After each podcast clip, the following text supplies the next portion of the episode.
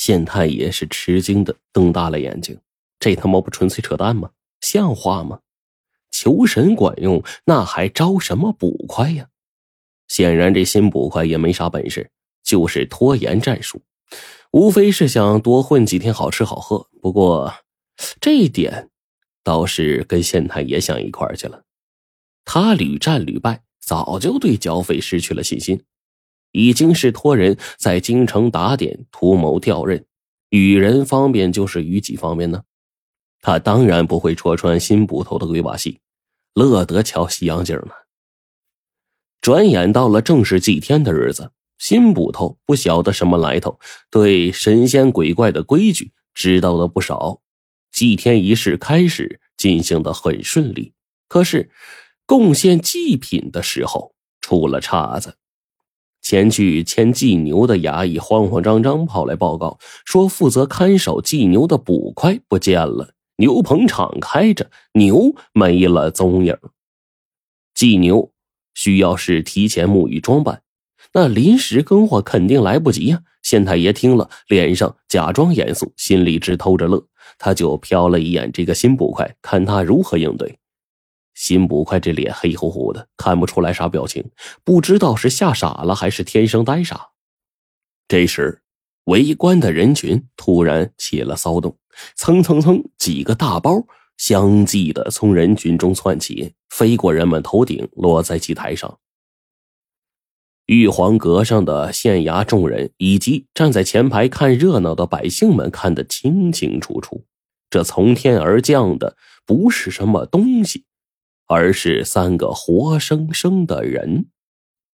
三人身上没有绳索捆缚，但是不知是摔晕了还是中了邪了，倒在地上拼命挣扎，却动弹不得。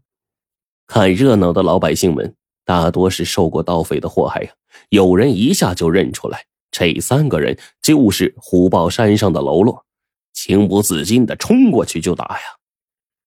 周围负责维持秩序的衙役望向县太爷和新捕头，见到两个人都是面无表情，也就懒得出手制止了。打着打着，其中一个盗匪的脸皮被人给打裂了，打人者顺手一撕，脸皮呢就应声而落。原来竟然是一张人皮面具，面具下换了一副面孔，人群再打再撕，一连又撕去了7、8张面具，这名盗匪的真实面目才显露出来。众人哗然呐，竟然是虎豹山上人称千面狐狸的三头领。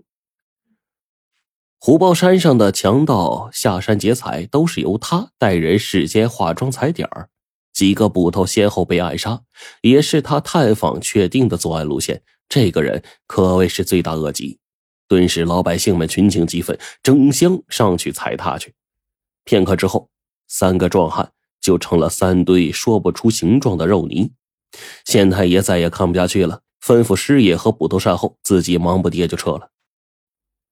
事后人们在城西的池塘边上发现了看守祭牛的衙役，当时他还没有完全苏醒，身边扔着一个草编的袋子，浑身湿透。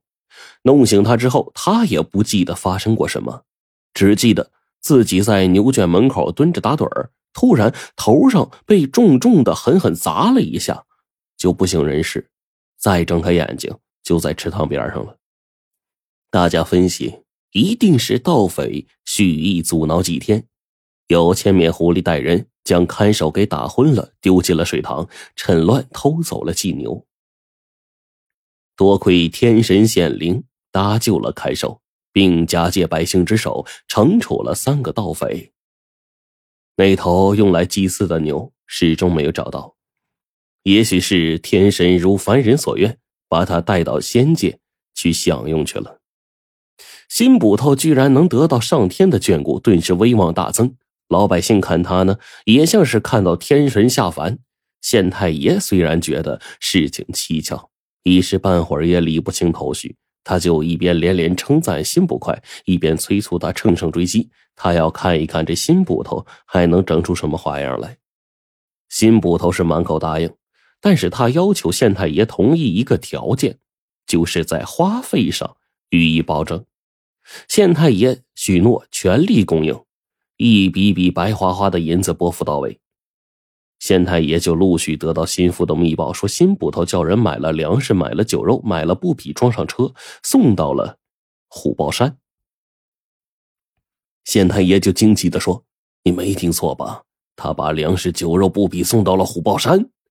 心腹回答说，你没听错，就是送到了虎豹山。这小子想要干啥呀？县太爷是百思不得其解。这一次师也进来了，他是来给县太爷送信儿的。他打听到的消息啊，更离谱。辛捕头不仅给虎豹山的强盗们送粮送酒，还给几个头领送去了怡红院的金腰牌。怡红院是县上最大的青楼，金腰牌相当于怡红院的贵宾卡，虽然不是真金做的，但是每个腰牌后面都有上千两银子在怡红院的账房上压着。任何时候光顾都能享受到最高级的款待。县太爷就暗想，自己贵为一县的父母官，一直以来都没舍得办一块呢，没想到如今自己掏腰包供别人潇洒。县太爷心疼的差点背过气儿去。生气归生气，县太爷还是忍了，毕竟金钱事小，剿匪事大呀，他要看一看这辛捕头能给他一个什么样的交代。县太爷不理解，虎豹山上的强盗们更不理解，官府吃错药了，上杆子喂老他们这帮贼寇。不过这些家伙都是亡命之徒，今朝有酒今朝醉，快活一时是一时。送来的布匹当下就分了，粮食酒肉找绑来的肉票试吃，没事儿也就给吃掉了。紧腰牌先是小喽啰拿着，三个一伙五个一队，趁摸黑来到了这个怡红楼里消费，看到好使，小头目们又抢过来轮班潇洒。后来大头领们也蠢蠢欲动，抽冷子呢也带着保镖下山去享受一把。不惜血本慰劳盗匪也不是完全没有作用。三头领离奇古怪被整死之后，虎豹山上的众匪咬牙切齿的图谋报复呢，可是官府的慰劳品一来，众匪们都忙着享受，为三头领报仇的事儿就抛在脑后了。